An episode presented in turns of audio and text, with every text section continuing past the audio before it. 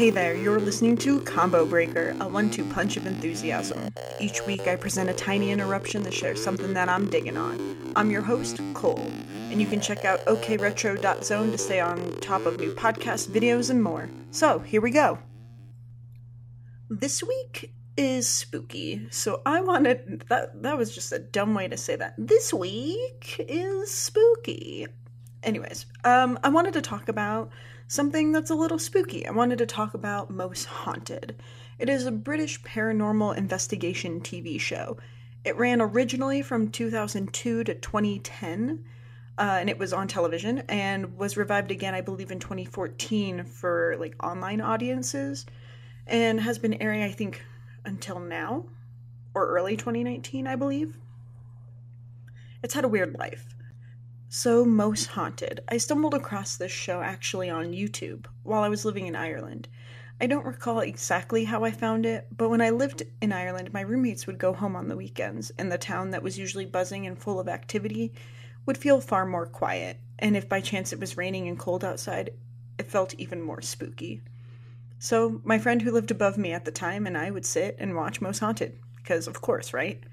Uh, there was only one time though that we actually got so scared that we were like, okay, we're never sleeping again.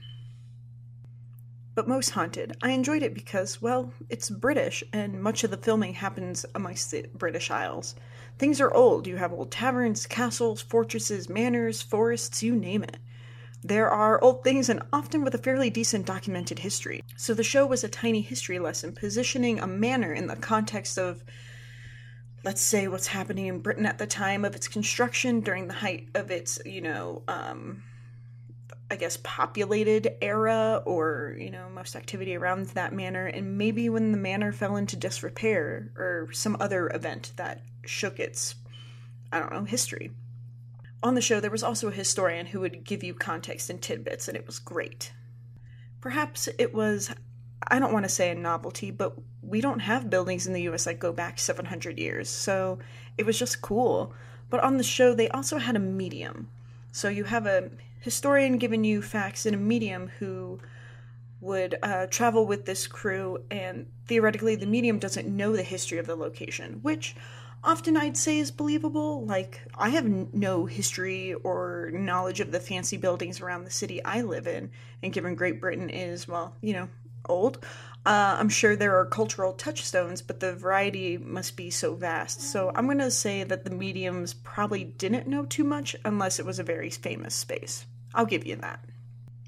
But the mediums. The show over the years has had a few mediums. There is one I very much don't like, one I feel fairly neutral on, and one I love. And let's just be totally skeptical for a few seconds and say that it's all a farce and made up. My feelings on the medium stay the same because it's the world building and storytelling they add to the show. Genuine communication with the other side or scripted, I enjoy it. Just an aside, if you're going to look up these episodes, Derek Acorah isn't mm, great. Uh, even if it's legit, I don't enjoy watching his uh, process. I don't find him very likable but David Wells is delightful and my absolute favorite, uh, and totally recommend him. There's one episode with David Wells in a theater, I believe it is the Royal Exchange Theater in Manchester, in season eight. Don't hold me to it. I was just kind of glancing through the Wikipedia episode list, uh, but it's really delightful. Um, he has a conversation with, um, I guess, a playwright or one of the directors from the theater. I don't know. Um, uh, I can say for certain though the episode has David Wells in it in a theater, and it's pre 2010, so that narrows it down a little bit. Even if it is scripted, there's a I don't want to say an earnestness to that interaction, but it's just really cool. It's cool world building in our world, I guess.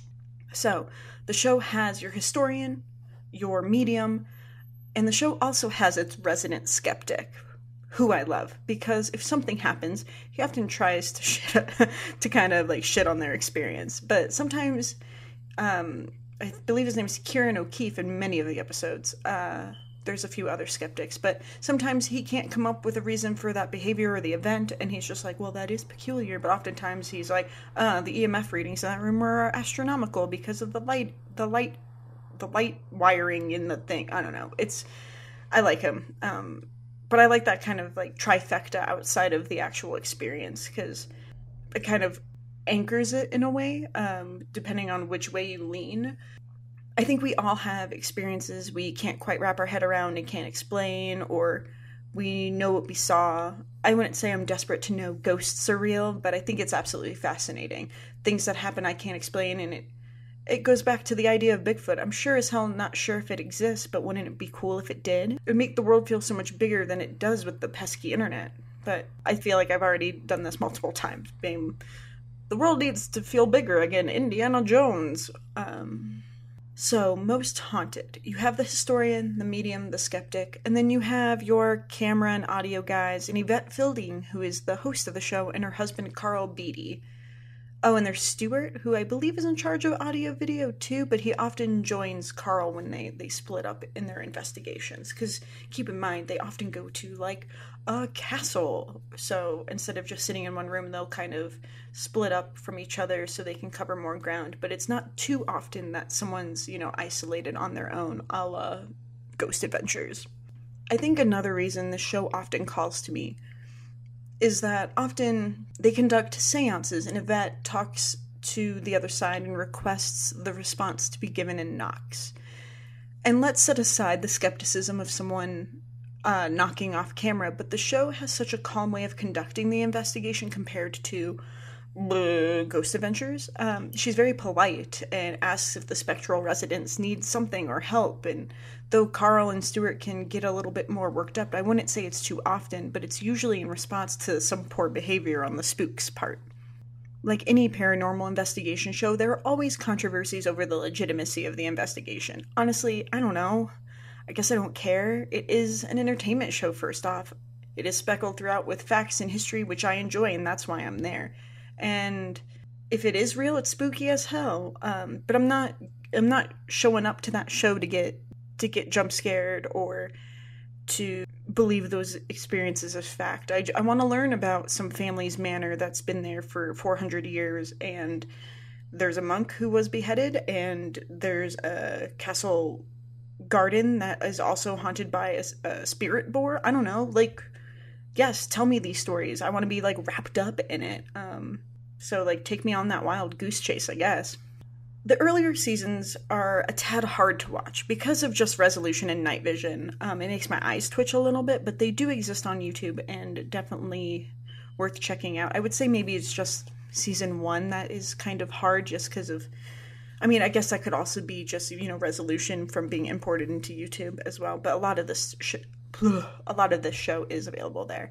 The show also did some live events, which were extended episodes. People could write in. Uh, it would be over hours, so they had someone kind of anchored at a desk who would be communicating via Twitter with people.